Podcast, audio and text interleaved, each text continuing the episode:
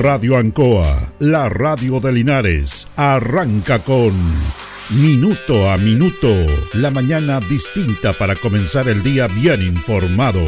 Es una gentil presentación de Óptica Díaz, ver y verse bien.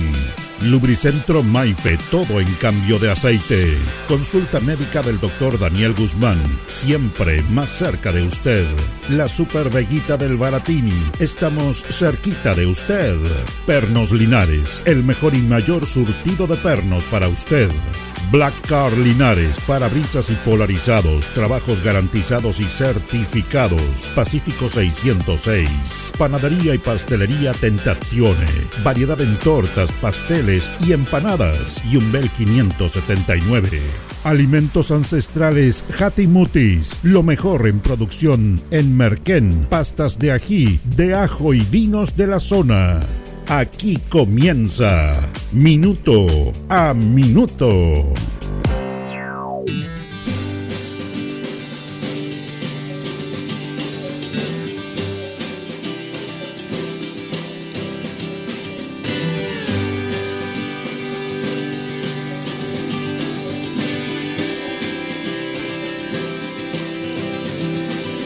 Caminando por la vida, mirando. Habla, hablamos de que el chileno es solidario en algunos aspectos. En estos días vamos a tocar lo que es la solidaridad en su justo sentido, con esto de las campañas, de las situaciones que vive nuestro país, producto de los desastres, de nuestra geografía. Siempre nos unimos con, con alguien que haga cabeza de campaña para colaborar. Desde dinero, desde insumos, desde alimentos, siempre ha sido así. Pero hay dos aspectos en los cuales el ser humano eh, está al debe en lo que es el sentido con, correcto de la solidaridad. En la donación de órganos, que tiene un tema también de una decisión personal, familiar, que la hemos conversado, pero que se está al debe. Y de la donación de sangre. En rigor hoy día, catorce, es el día de donante de sangre. Y Linares tiene un banco de sangre que ahora está ubicado en calle Chacabuco, entre Maipú e Independencia. Antes el banco de sangre está igual, está en el hospital, pero para las donantes, para sacarle un poco del hospital, para hacer un poco más fluida la atención, se ha instalado ese banco de sangre. Y ahí también estamos al debe. Estamos al debe en respecto a la donación de sangre. Y el hospital necesita, obviamente, donación de sangre para todo nivel, operaciones, transfusiones, accidentes que se producen. Es necesario ese vital elemento en el cual vive el, el cuerpo humano. Y siempre se hacen campañas, se busca, pero es complejo. La mayoría de la gente que dona lo hace a través de que tienen que, en el contexto, no se trata de un tema de mercadería, pero en el contexto de devolver sangre. Hay familiares que son operados, que necesitan sangre y después usted tiene que devolver esa sangre porque no está la sangre suficiente. Y ahí son familiares de la persona que se ha realizado ese, ese procedimiento que tiene, como se le denomina, devolver la sangre y obviamente entrega esa sangre. Pero personas por vía propia, por, por decisión propia, que done es complejo. Eso es el altruismo, ese es el verdadero altruismo. Porque uno da algo que no es de uno.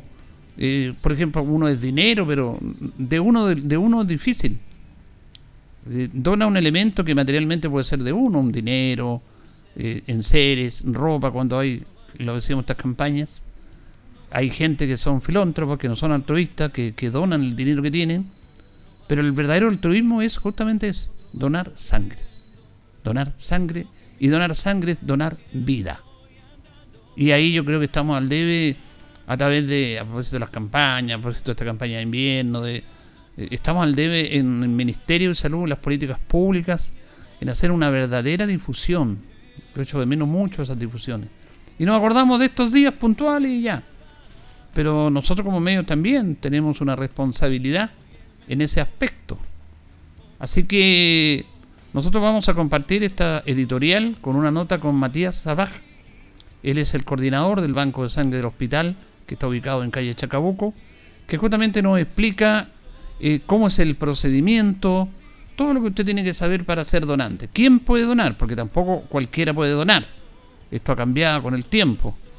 Eh, ¿Cuáles son las condiciones? ¿Cuánto puede donar usted? No importa el tipo de sangre que done. Aquí la mayoría de las personas, los seres humanos, tienen los positivos. Los más escasos es los, los negativos. Y todos esos temas los manifiesta él y hace un llamado también a que la persona done sangre. Vamos a escuchar esta nota con Matías Zabach. ¿Su nombre? Ah, me llamo Matías Zabach, soy el encargado de la colecta de sangre. Acá yo básicamente me encargo de coordinar todo lo que es la movilización, la captación de donantes, la selección del donante y el despacho de las unidades donadas. Así que estoy tanto también encargado de la postcaptación. ¿Qué me, qué me refiero a esto? La, los llamados de recordatorio a la gente que ya ha venido para que puedan venir nuevamente o que sepan que ya están en periodo hábil para donar. Nos encargamos aquí básicamente de todo, desde el inicio hasta la captación final. Don Matías, específicamente, físicamente en este lugar, ¿desde cuándo están ustedes? Nosotros estamos desde el diez de agosto del año veinte veintiuno, ya estamos incluso próximos a cumplir dos años desde que nos externalizaron y nos ubicamos en esta posición. Eh, bueno, ha sido igual una buena decisión que se tomó en su tiempo, además es una forma más fácil y más eh, que darle más accesibilidad a la, a la gente para que se pueda acercar a donar. Estamos en una parte céntrica, hay mucha locomoción, buenos accesos para llegar, así que fue una buena decisión en ese sentido. Tengo entendido que siempre estás con campañas, reiterando todo de los medios, pero hoy día específicamente en estos días están también como volviendo a, a recargar esto de, de movilizar, de visibilizar más el lugar. Exactamente, de hecho el mes de junio es conocido como el mes del donante de sangre. Específicamente el catorce de junio nosotros estamos celebrando el día del donante altruista. Eh, bueno, y siempre estamos tratando de motivar el tema de la donación porque... Eh, la sangre es un elemento crucial en el hospital. Hay gente que naturalmente se va a transfundir sangre, ya sea porque tienen algunas patologías, cánceres, leucemia, gente accidentada, eh, apuñalada, baleada. Entonces son personas que no, no pueden tener una demora en la administración de sangre. Ellos cuando lo necesitan debe ser en el momento. Entonces si yo no soy capaz de mantener eh, abastecido a los hospital, aquí se puede generar un problema porque fácilmente alguien podría morir por no poder, por no recibir sangre a tiempo.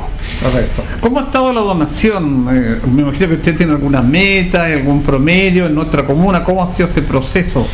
Ya, bueno, fueron tiempos difíciles, al menos del dos mil dieciocho al dos mil veintiuno, las donaciones no repuntaron, de hecho tuvimos un retroceso, pero ya gracias a Dios desde, desde el dos mil veintidós hasta la fecha hemos tenido un aumento significativo de los donantes, lo cual sería bueno, pero lo malo es que también han aumentado los pacientes que se transfunden y la cantidad de sangre que requieren en el hospital. Por ende, eh, este aumento de donantes que he tenido no me ha sido suficiente para mantener el mínimo de sangre que requiere el hospital. A mí de momento me están pidiendo que debo mandar día a día trece unidades de sangre en óptimas condiciones, lo cual no es menor, trece personas todos los días. Y debo considerar igual personas que pudiesen ser rechazadas porque no cumplen los criterios. Así que en la práctica yo debería estar recibiendo al día diecisiete personas para mandar lo mínimo que me piden.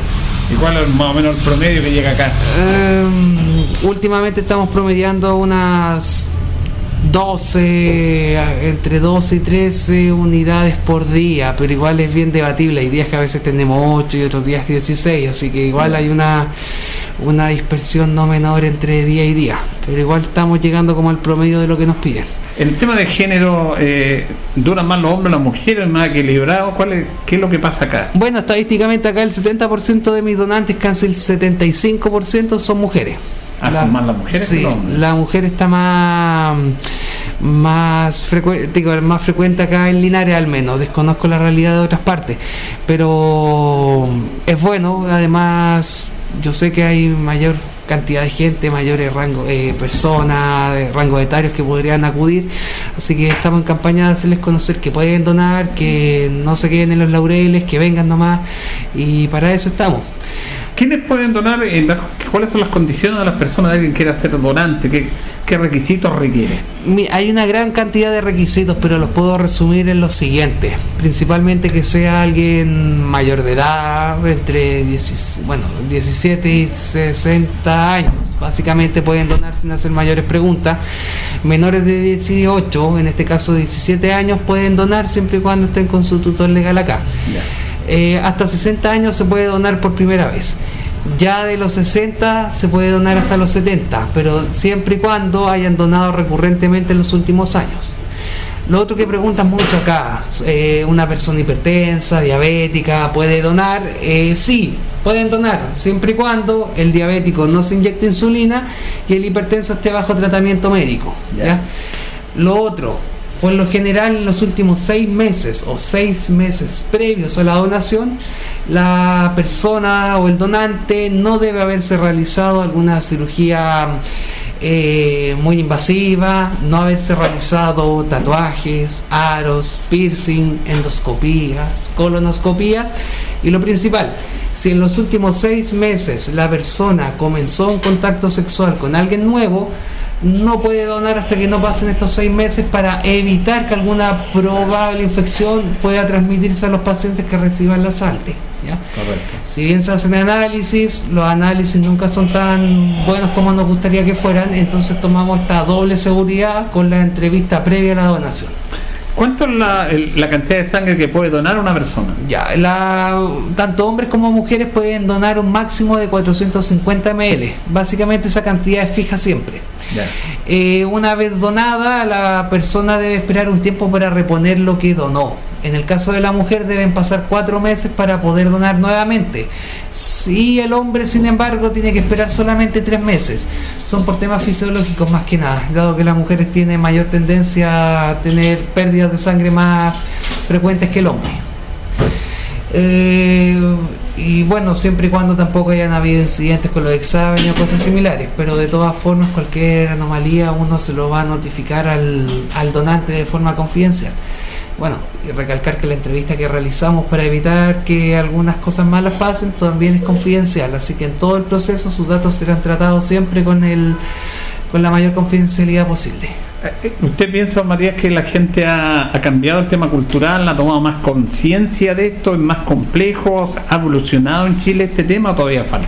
Yo creo que falta todavía mucho en el país. Básicamente estamos todavía en pañales, recién estamos desarrollando este tema de la donación, de la, de la centralización de la sangre, porque eh, yo diría que menos del veinte por ciento de la población está donando, menos del veinte por ciento de la población que puede donar está donando. Eh, no es una estadística exacta, pero se acerca a, esa, a ese valor. ¿Qué quiero decir? Si ya un cuarenta por ciento de la población que pudiese donar, pues dona, no tendríamos los problemas de desabastecimiento que hemos tenido ya en varias ocasiones. Muchos no donan por desconocimiento de algunas cosas, de que pueden quedar ciegos, de que, no sé, eh, les vamos a generar anemia. Si eso pasara, no lo podríamos llevar a la práctica. Así que este es un procedimiento seguro. Para eso tenemos un equipo completo formado de profesionales para evitar que las cosas malas pasen. Y que le pierdan el miedo al procedimiento. Porque otros muchos dicen, no, me voy a desmayar, voy a quedar eh, con cansancio. Casi nunca pasa, rara vez, son uno de cada quinientos casos, ¿ya? Pero recordar, sigue siendo un procedimiento seguro y además de, de un beneficio para ustedes, van a generar un beneficio para un paciente, para la familia, para otros muchos que están básicamente eh, en una situación difícil. Así que yo los invito a ponerse la mano en el corazón, que puedan acercarse a donar, no solo ahora en este mes, sino de aquí en adelante.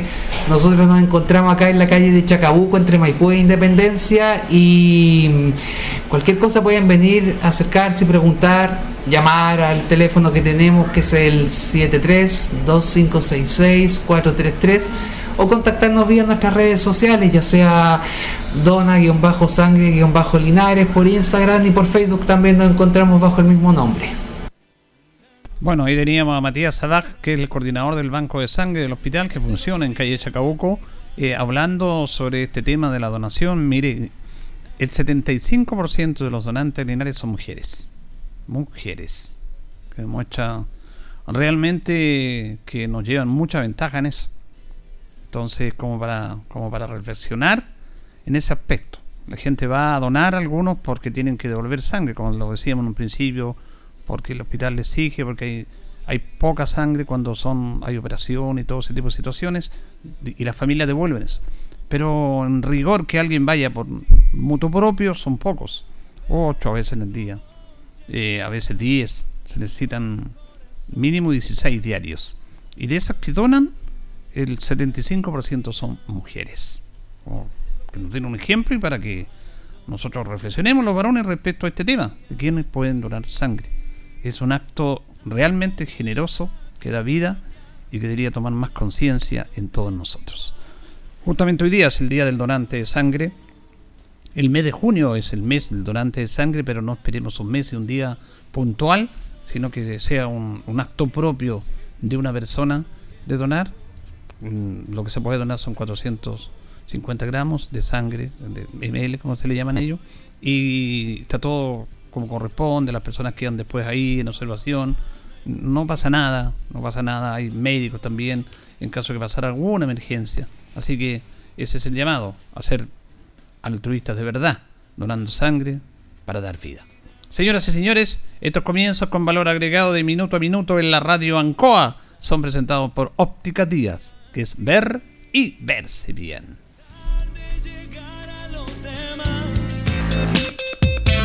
Óptica Díaz es ver y verse bien.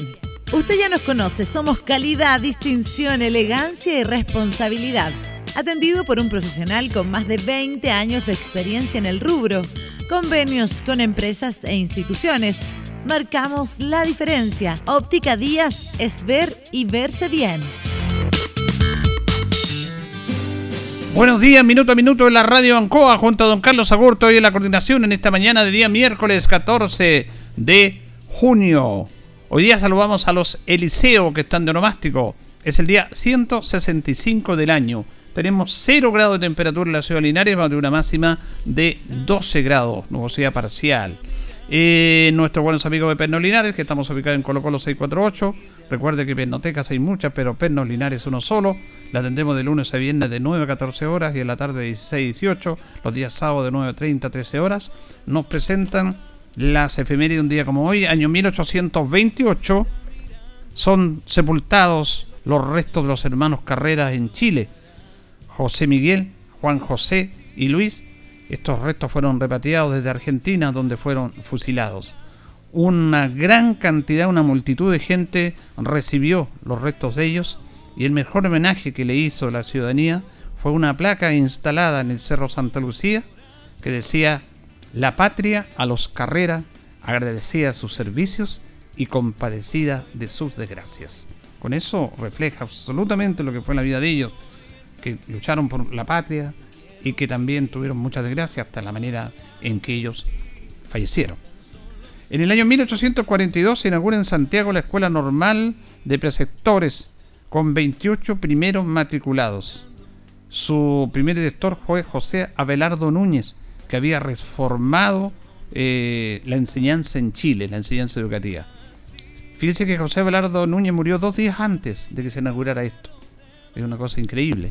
Y sería colocar el nombre en homenaje a lo que él hizo por la educación en Chile, pero falleció dos días antes, pero igual está el nombre a uno de los grandes educadores.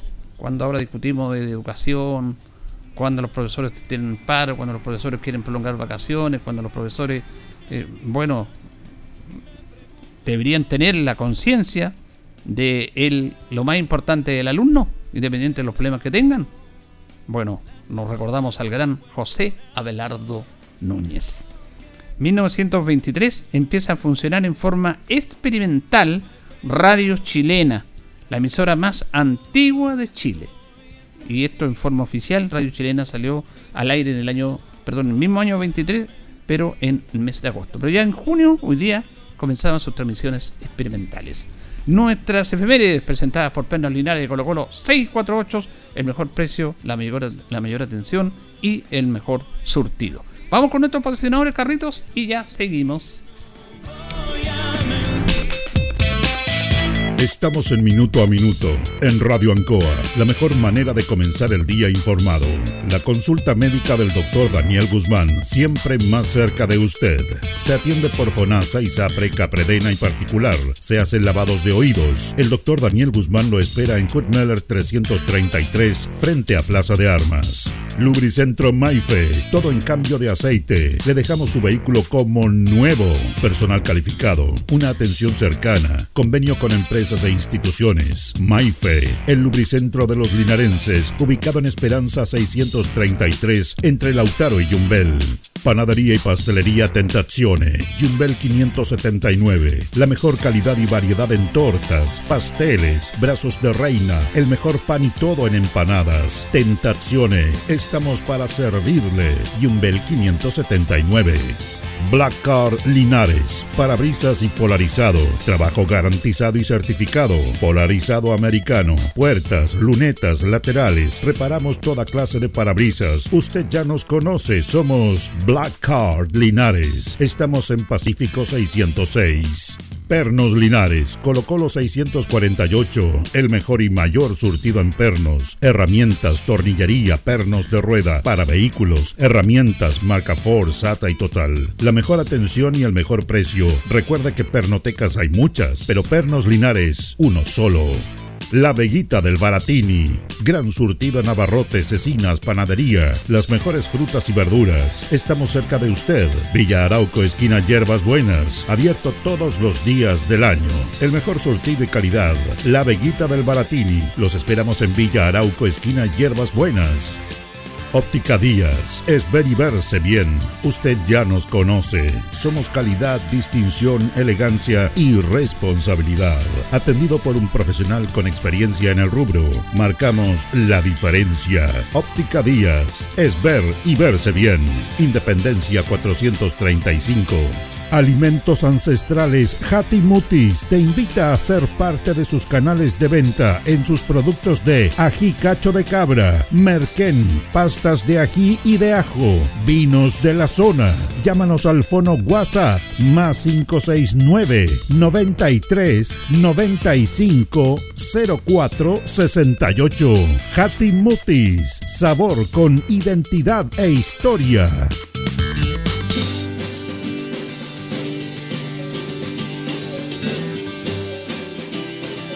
El concejal Cristian González lo invita a viajar por el tiempo. Historia, anécdotas, datos. Es una invitación del concejal Cristian González. Estamos revisando los Premios Nacionales de Literatura. Llegamos al año mil novecientos cincuenta y cinco y nos encontramos con esta figura mítica y polémica también de nuestra zona, Francisco Antonio Encina. Él fue el que logró el Premio Nacional de Literatura en el año mil novecientos cincuenta y cinco. Él nació un diez de septiembre del año mil ochocientos setenta y cuatro en San Javier. Falleció un veintitrés de agosto del año mil novecientos sesenta y cinco a los noventa años. Nuestra inferioridad económica, sus causas y consecuencias es uno de los libros más importantes que fue editado en el año mil novecientos doce, y la historia de Chile desde la prehistoria hasta mil ochocientos noventa y uno también fue uno de los eh, libros de él. Viviendo una vida campesina rural, Encina fue coleccionando documentos y libros sobre la historia de Chile. En el año mil novecientos treinta y cuatro lanzó una nueva y polémica obra sobre portales. Al año siguiente fue admitido en la Academia Chilena de Historia, cuyo discurso de ingreso trató los temas que profundizaría en la literatura histórica chilena y el consejo actual. Eh, a esto siguió el más célebre de su libro, Historia de Chile desde la prehistoria hasta el año mil ochocientos noventa y uno, editada en veinte tomos por la editorial Nacimiento. El éxito de su Historia de Chile fue tan grande que se ha republicado numerosas veces hasta la actualidad. Francisco Antonio Encina, nacido en San Javier, en la provincia de Linares, Premio Nacional de Literatura en el año mil novecientos cincuenta y cinco. En el día de ayer se inauguró uno de los albergues que está funcionando. Hay tres albergues, dos para varones, uno para mujeres, en Linares, por durante cuatro meses, en un trabajo en conjunto entre el, la Seremía de Desarrollo Social y el municipio. Este albergue para varones está ubicado en calle Eleuterio Ramírez doscientos cincuenta y tres, está con cuarenta personas ahí, cuarenta personas. Y la verdad que en estos tiempos complejos eh, es importante este apoyo. Vamos a escuchar al alcalde Mario Mesa, que se refiere justamente a esta inauguración en el día de ayer. Eh, por segundo año consecutivo, pero hoy ya comenzamos en los tiempos que esperábamos, porque comenzaron los primeros fríos a contar de ayer, pero a contar del día dos de junio, junto al Ministerio de Desarrollo Social, insisto, hemos habilitado tres albergues, tres dispositivos que nos van a permitir cobijar a hombres y mujeres que por distintos motivos no tienen un lugar donde pernoctar, donde alimentarse, donde poder bañarse, donde poder alimentarse. Vamos a estar funcionando en dos puntos de la ciudad, en el Eleuterio Ramírez doscientos cincuenta y tres, donde estamos con más de cuarenta personas, y también en la intersección de la Alameda con eh, calle Freire. En cada uno de estos dispositivos tenemos a veinte personas, es decir, sesenta personas para comenzar. Van a estar en, en estos lugares veinticuatro horas del día, los siete días de la semana. Hay más de dieciséis personas que están trabajando, va a permanecer en horario ininterrumpido. Tienen un, un lugar que particularmente les entrega cobijo, cariño, protección, preocupación. Están las condiciones sanitarias, hay agua caliente, están las alimentaciones garantizadas. Eh, yo agradezco al Ministerio de Desarrollo Social, agradezco al Consejo Municipal de nuestra ciudad, porque nosotros tenemos que hacer aportes importantes también respecto de esto, eh, y creemos que es una función que nos corresponde eh, y que nos, nos debiera sensibilizar aún más, dadas las bajas temperaturas que estamos viviendo en la ciudad. Así es, y también se le preguntó al alcalde sobre las personas, estos son albergues que están ahí, pero personas en situación de calle, porque también hay personas en situación de calle, porque los que están ahí, no todos en situación de calle, son personas que andan, deambulan, vienen de otros lados, de aquí mismo Linares, y bueno, tienen problemas ahí en familia y se van ahí a vivir en estos meses. Pero hay personas que no quieren ir a los albergues, que se prefieren vivir en la calle por un montón de situaciones.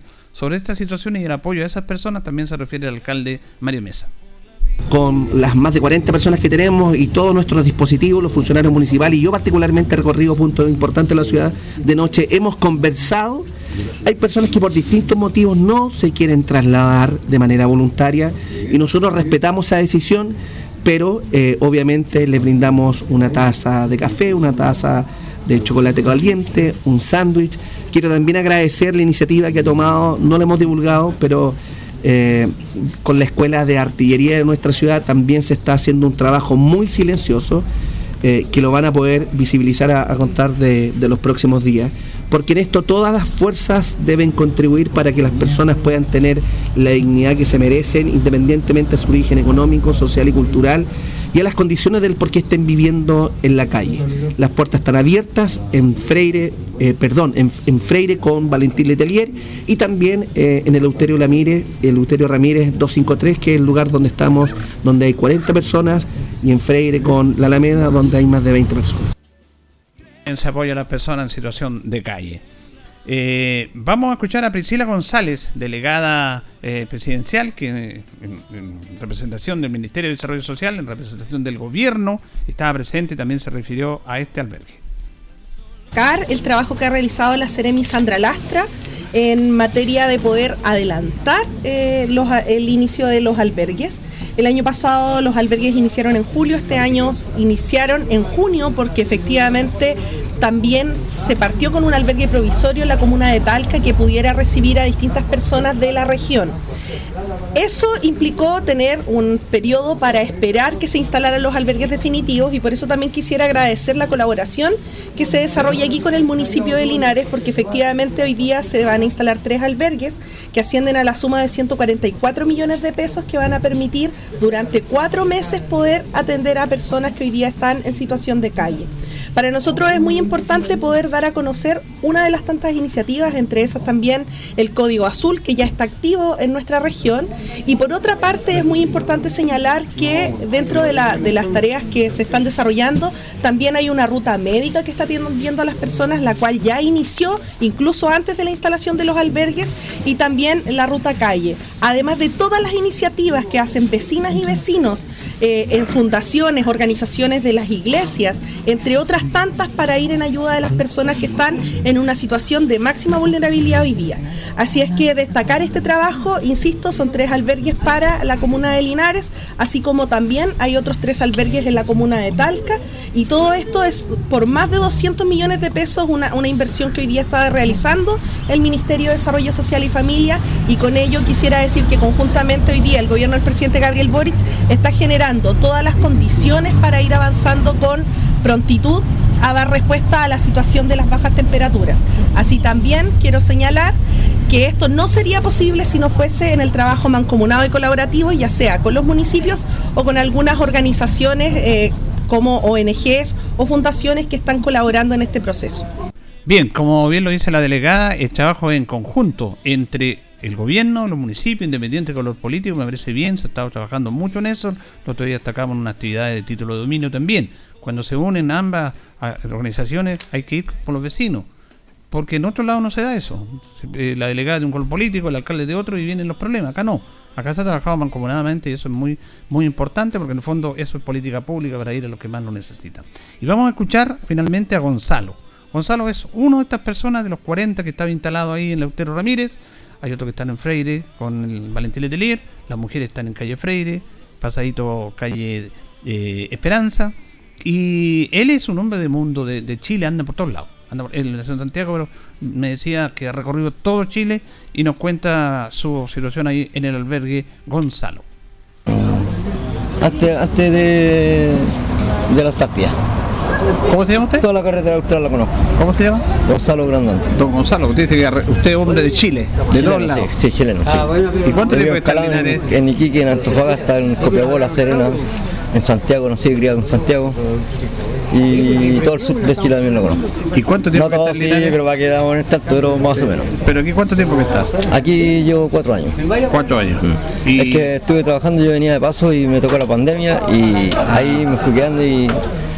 y se me presentaron unos problemas y ahí estoy, aquí me quedé. Por ¿Pero la has tenido peguita aquí? ¿Sí? sí, sí, he trabajado, estuve seis meses trabajando en una oficina de junior, en una oficina con contrato y todo.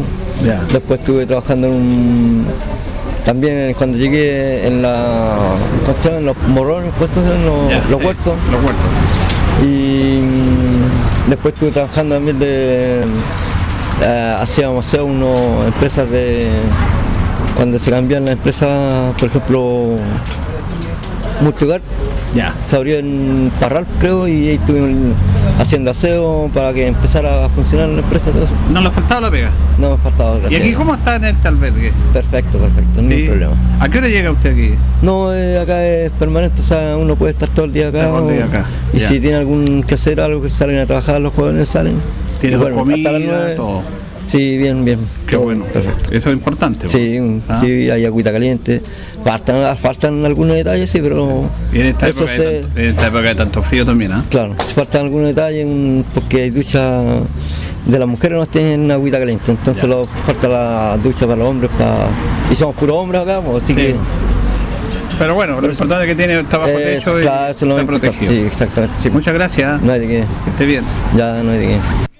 Bueno, ahí conversamos con don Gonzalo, conversamos con hartos amigos, algunos no querían salir al aire, él sí, eh, sobre la vida que ellos tienen, pues eh, la vida no es como uno quiere y como creemos que somos nosotros que estamos, tenemos, gracias a Dios, un techo, un, con, compartir con, con la familia. Ellos no, por, por determinado momento se van, tienen problemas familiares, situaciones puntuales que son parte de la vida del ser humano y no están en el hogar. Y en esta época necesitan estar ahí.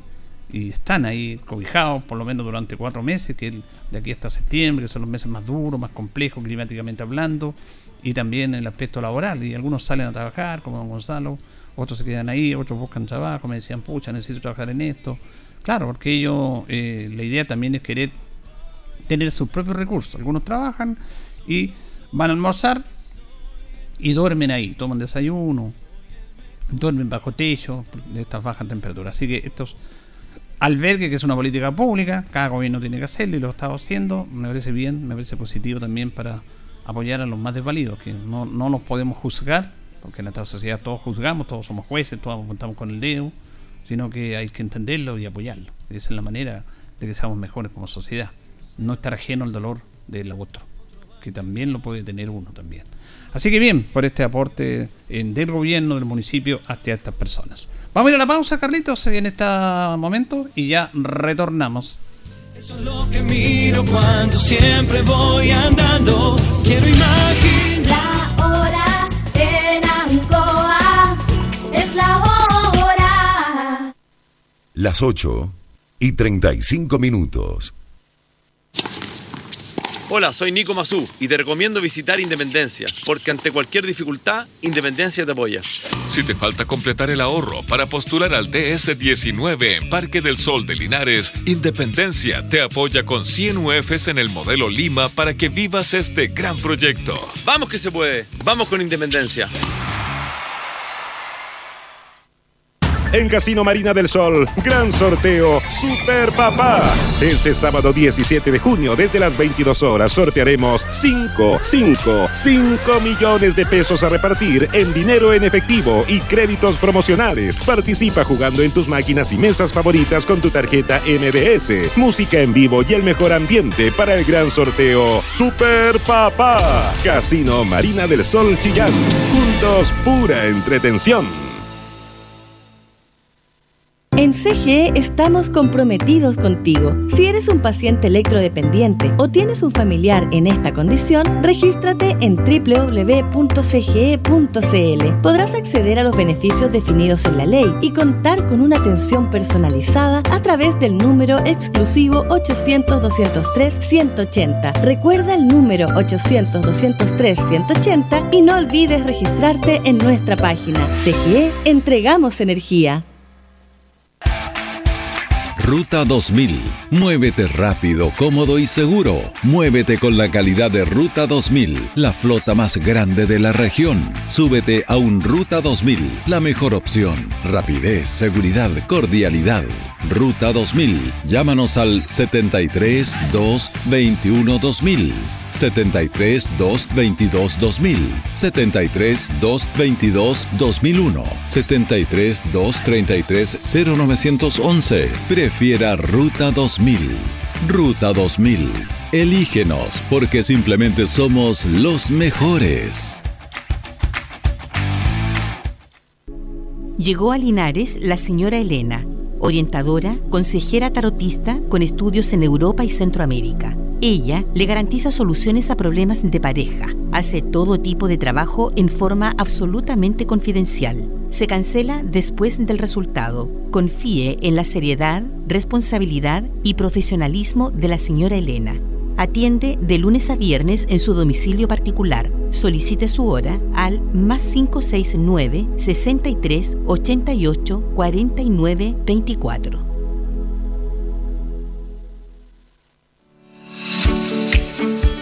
Somos El Centro, la voz del Maule, medio de comunicación líder en información. Solicita tu periódico impreso todos los domingos en kioscos y cafeterías de la región.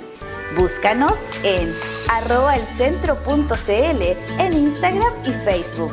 Nuestra página web doble u doble u doble u punto el centro punto c l, arroba el centro c l en Twitter, El Centro T V en YouTube. Infórmate antes que todos y recibe en exclusiva el periódico digital suscribiéndote a través de doble u doble u doble u punto el centro punto c l. La voz del Maule, El Centro eres tú.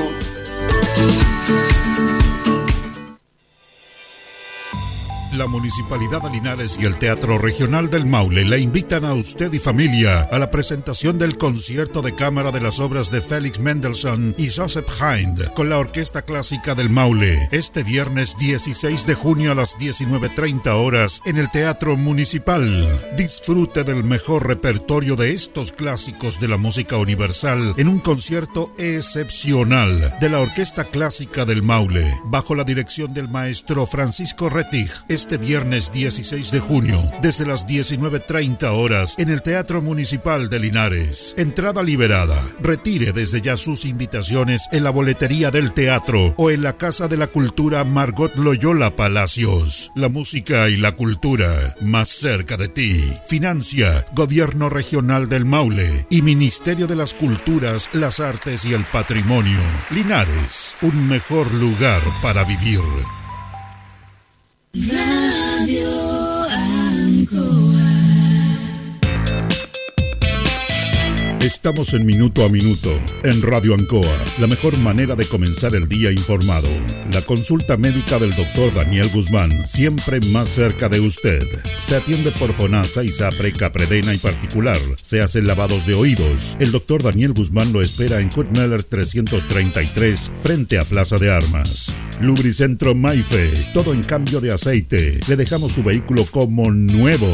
Personal calificado, una atención cercana, convenio con empresas e instituciones. Maife, el lubricentro de los linarenses, ubicado en Esperanza seiscientos treinta y tres, entre Lautaro y Yumbel.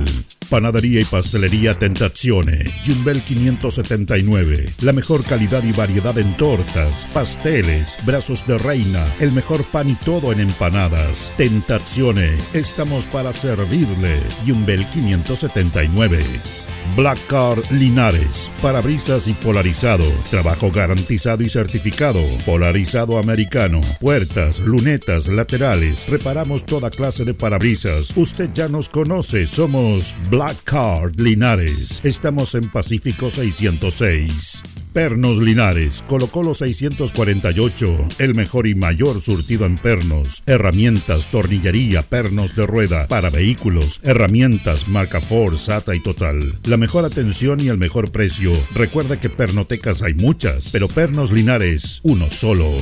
La Veguita del Baratini, gran surtido en abarrotes, cecinas, panadería, las mejores frutas y verduras. Estamos cerca de usted. Villa Arauco, esquina Hierbas Buenas, abierto todos los días del año.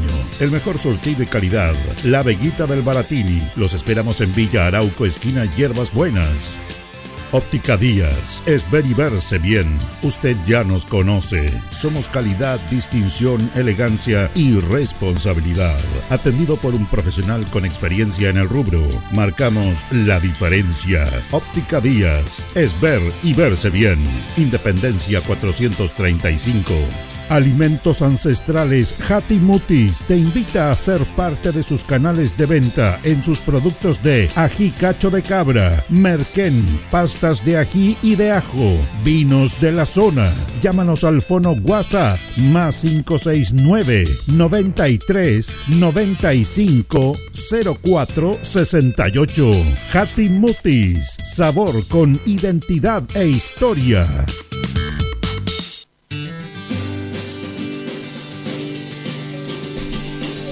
Bien, eh, faltan dieciocho minutos para las nueve de la mañana. Hacemos Minuto a Minuto en la Radio Ancoa en este día eh, miércoles.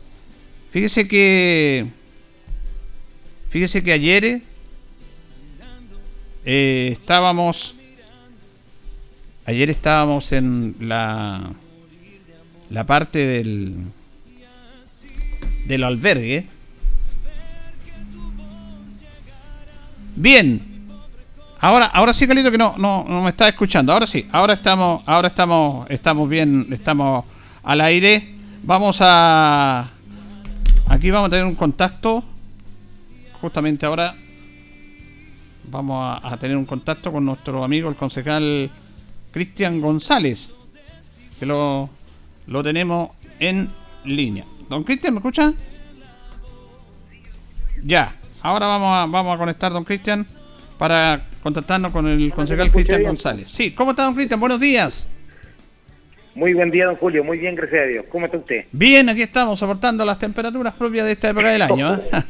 Hoy sí, ha sido de verdad, eh, eh, la llegada de, de este frío ha sido muy, muy terrible, eh, sobre todo para la gente que no está preparada, así que de verdad que lo vemos con preocupación porque las la temperaturas son demasiado bajas y, y causan estrago, pues, don Julio, causan estrago. Claro, justamente ayer conversábamos en una actividad en la noche, en una reunión con el alcalde, porque el Ministerio de Salud eh, bueno tiene que usar obligatoria las mascarillas a los alumnos que van al colegio entre cinco años arriba, y esto tiene que sí. ser rápido, y el municipio va a tener que comprar mascarillas para los colegios municipalizados, obviamente, porque hay que utilizar esto.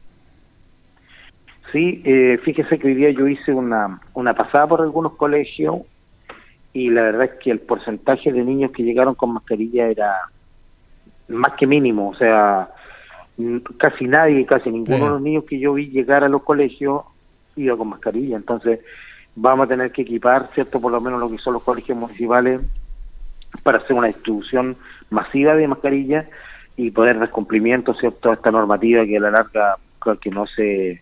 no se generen estos focos de contagio en enfermedades respiratorias, que, que es lo que más preocupa, así que va a tener que vamos a tener que tomar eh, que cartan el asunto de manera rápida y poder eh, soslayar esta, este déficit de, de mascarillas que ya habían sido de la, dejado de lado, mm, ya, claro. ya todo el mundo había dejado de lado las mascarillas.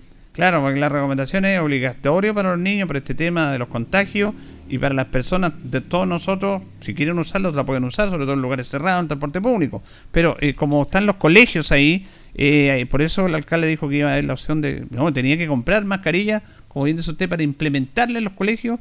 Esto tiene que ser de aquí ya al día viernes, como, como último plazo. Sí, porque, mire, bueno, hay mañana hay, hay clase nuevamente, el día viernes hay una jornada que en la cual sí. los alumnos no van a clase, el dieciséis, y, y ya a partir del lunes, pues ya para encarar estas últimas dos semanas antes de, de salir de vacaciones de invierno, que la idea es poder frenar el tema de los contagios y, y que y que posterior ya a las vacaciones de invierno pueda bajar un poco también las enfermedades y, y poder controlar de esa manera, ¿cierto?, eh, los focos de contagio que a la larga se generan Eh, en los lugares donde hay eh, masividad de gente, como en los colegios, por ejemplo, que se juntan muchos niños de distintos lugares que vienen. Entonces, uno que contagia a los demás ya eh, genera genera eh, bastantes consecuencias. Entonces, la idea es poder eh, aguantar este este proceso, por lo menos hasta ya hasta la vuelta de vacaciones de invierno, en donde ojalá poder eh, poder controlar y bajar lo, lo que son los índices de, de contagio. Sí, porque en este aspecto el Colegio de Profesores está recomendando prolongar las vacaciones de invierno.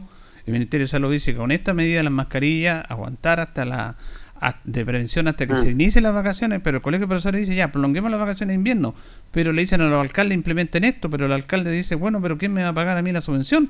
Si no hay alumnos en clase no tenemos subvención. Y los profesores reclaman de los deudas y mm. todo, y ¿cómo van a prolongar las vacaciones si el Ministerio no le van a llegar los recursos?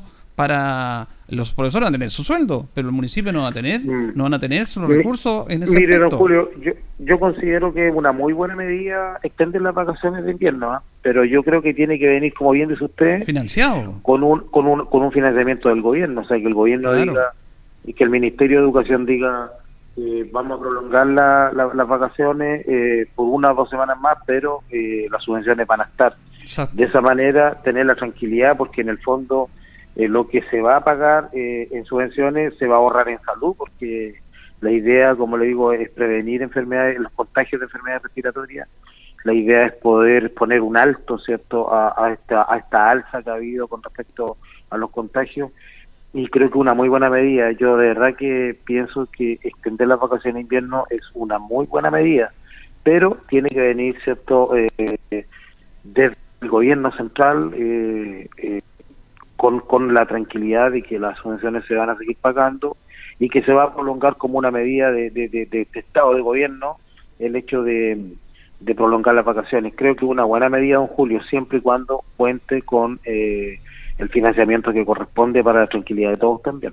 Sí, porque por ser el llamado ese, pero te, ese llamado debería prolongarse y hacer un llamado al Ministerio de Educación para prolongarla sí, esta, pero sí. que vengan financiados, eh, eh, eso como dice usted, porque si no los municipios no van a recibir recursos, y todos sabemos es el problema que la idea de la educación. Esta, que ojalá que el pronunciamiento del Colegio de Profesores sea con fuerza y que venga a buscar una una mesa de trabajo junto al, al, al gobierno para, para generarse todo este acuerdo y que y que por el bienestar de todos, eh, de todos los niños, los jóvenes y de todos en general, todas las familias en general, se puede extender a lo menos una semana más hasta que puedan pasar un poco estos fríos y, y se pueda controlar eh, el, los contagios de la enfermedad respiratoria. Así que yo sinceramente, si usted me pregunta, yo creo que una muy buena medida, eh, ojalá se pueda implementar, pero que venga, cierto, de desde la, la instrucción de, del gobierno, que del Ministerio de Educación, que, que dé las garantías también que, que no va a haber problema con el tema de las subvenciones. Ayer eh, martes, como es habitual los martes, hubo consejo municipal, que podemos destacar de los temas tocados ahí, eh, concejal.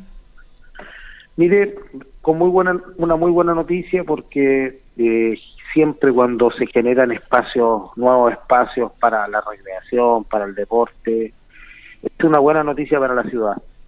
Y ayer eh, eh, aprobamos, ¿cierto?, la adjudicación para el inicio de lo que es la construcción de una multicancha, un espacio deportivo recreativo en el sector de la, en la Junta de Vecinos Héctor Pinochet, esto que hay allá en General de Artillería con Presidente Ibáñez, en donde en un espacio que está hoy día muy abandonado, que está que, que prácticamente está ahí a la deriva y que puede ser foco también de, de otras cosas.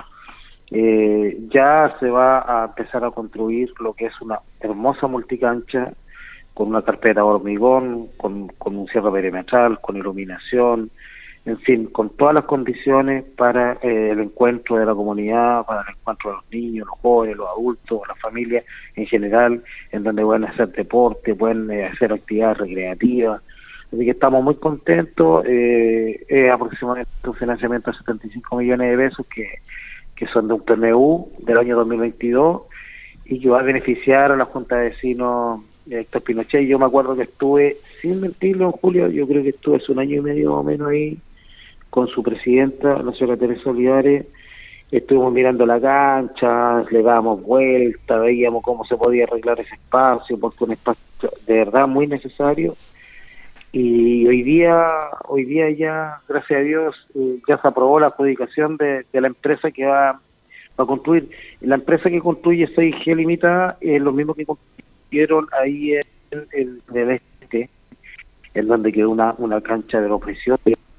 De verdad que recibimos, con, con, o sea, damos esta, esta hermosa noticia a la gente, porque sabemos que es un espacio que le va a servir mucho a la comunidad, que, que va a ser un, un espacio propicio para la actividad física, para el deporte, para el encuentro comunal, eh, el encuentro de la comunidad, el encuentro de la, eh, de la familia, y le quitamos espacio, ¿cierto?, de la delincuencia, le quitamos un espacio a, a, a, la, a, la, a la, al, al alcoholismo, a la drogadicción, que, que cuando quedan estos espacios vacíos a la deriva, se ocupan para eso. Hoy día recuperamos este espacio, se va a construir una hermosa cancha, una multicancha.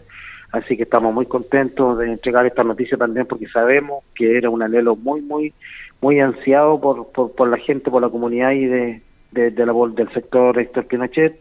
Así que de verdad que es una muy buena noticia. Eh, tiene sesenta días para construir esta cancha, don Julio, una vez que se entregue el terreno, que va a ser, yo creo, en los próximos días, ya tendría sesenta días, por lo tanto para la primavera ya estaríamos contando con un nuevo espacio deportivo recreativo para, para nuestra comunidad.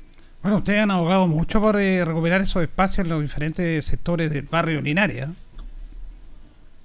Esa es la idea. La idea es poder eh, entregar estos estos espacios en mejores condiciones, porque, eh, como le digo, cuando no están en buenas condiciones, están a la deriva, están en, en tierra de nadie, al final se convierten en focos de, de delincuencia, se convierten en focos de drogadicción, de alcoholismo.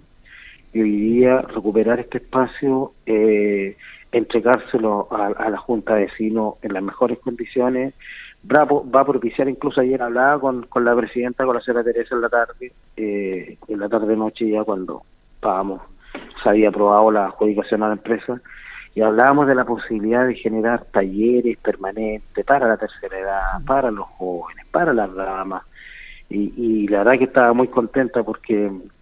Eh, son espacios que de verdad le sirven mucho, mucho, mucho a la, a la Junta de Vecinos, a las comunidades, para encontrarse, para conocerse, para generar vínculos que a la larga eh, también que le entregan mayor seguridad, mayor conocimiento entre ellos, eh, mayor convivencia y mayor comunidad vecinal. Así que de verdad que creo que es muy importante y relevante seguir eh, recuperando estos espacios, seguir eh, generando estos proyectos Que, que a la larga eh, se entreguen espacios de, de, en mejores condiciones y que les permitan ir, ir creciendo como, como, como juntas de vecinos.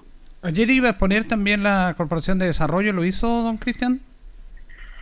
Sí, fueron eh, También despedimos a, a, a don Guillermo Martínez, que eh, él eh, anunció que luego de cincuenta y cinco años de, al servicio público, porque él también fue core, él ha, ha, ha, ha servido a nuestra ciudad en distintos roles a través de su vida, y ahora anunció su retiro, su retiro porque él quiere irse a disfrutar a, su, a sus nietos, a sus hijos, a su familia en general. Y, y la verdad es que eh, un gran servidor público, don Guillermo Martínez, eh, tuve la suerte de, durante el Consejo también, de agradecer toda la entrega que él ha tenido con Linares, porque esto viene un tema familiar, pues desde su abuelo, que, que también eh, fue un servidor público importante en nuestra ciudad, don José Martínez Caro, el cual llevará también la plazoleta que, que está al lado del edificio consistorial, llevará su nombre, eh, también fue aprobado ayer. Y, y despedimos a don Guillermo, hizo una presentación ahí de, de, de lo que fue eh, un poco lo, lo, el, el trabajo en, en, en lo que es el tema parquímetro, y, y, y delegó ya hoy día, eh, eh, asume la señora Jan, la señorita Yanna Cancino como, como presidenta de la corporación. Bueno, esto es importante, el trabajo de Ioneses, y como se ha hecho esta, este giro que se hizo al tema de parquímetro, que ha sido un aporte para muchas instituciones de Linares y para bomberos también. Sí, pues ahí nombran eh, que el aporte mensual que se hace a bomberos, y también un aporte que se ha hecho eh, en distintos ámbitos, eh, artístico, cultural, deportivo, en fin, a, a organizaciones sociales, eh, eh, que ha sido muy importante, y a la vez... Eh, también se, se se habló con respecto a lo que es el futuro y, y, y la y la, la cómo se llama la posta que en este caso asume Yanna eh, Cancino, respecto a lo que hizo don Guillermo Martínez. Ha sido un acierto. Hay también un, un, un fondo importante que está guardado y que pues eh, lo pusieron a disposición para ser usado eh, si es que eh, el Consejo Municipal eh, decide eh, comprar algún terreno. Pues estábamos pensando hace un tiempo atrás, ¿se acuerda usted que de comprar un terreno en el sector Nuevo Amanecer para, para, para poder implementar un, un cuartel de bomberos, eh, seguridad pública y una farmacia comunal? Así que también hay, hay algunos recursos que están guardados, que ellos tienen eh, que tienen eh, reunidos para, para poder también echar mano y poder comprar, hacer efectiva esta compra del terreno que hace mucha falta. Bien, le quiero agradecer al concejal Cristian González este contacto en esta mañana, día miércoles, con la auditora de Minuto a Minuto en la Radio Ancoa. Gracias, concejal. Don Julio, un fuerte abrazo, un cariñoso saludo a toda la gente que nos escucha y que sea una linda jornada para todos. Que esté bien. No. Ahí teníamos al concejal Cristian González hablándonos de temas de consejo y el hecho de que don Guillermo Martínez, presidente de la Corporación de Desarrollo Local, da un paso al costado, se dedica más a su gente, y Yanna Cancino va a ser la presidenta de esta corporación que ha hecho un muy buen aporte a Linares, que está administrando de muy buena manera el tema de los parquímetros, como se ha dicho, se hizo un cambio total y que han sido recursos para muchos linarenses también. Nos vamos, nos despedimos, eh, ya viene agenda informativa, departamento de prensa de Radio Ancoa, para que quede completamente informado. Nosotros junto a don Carlos Saburto ahí en la coordinación nos reencontraremos, si Dios así lo dispone, mañana. Que pasen bien. Por la vida mirando, buscando lo más simple que es por donde hay que empezar. Radio Ancoa noventa y cinco punto siete presentó Minuto a Minuto. Noticias, comentarios, entrevistas y todo lo que a usted le interesa saber. Minuto a Minuto. Gracias por su atención. Las opiniones vertidas en este programa son de exclusiva responsabilidad de quienes las emiten y no representan necesariamente el pensamiento de Radio Ancoa de Linares.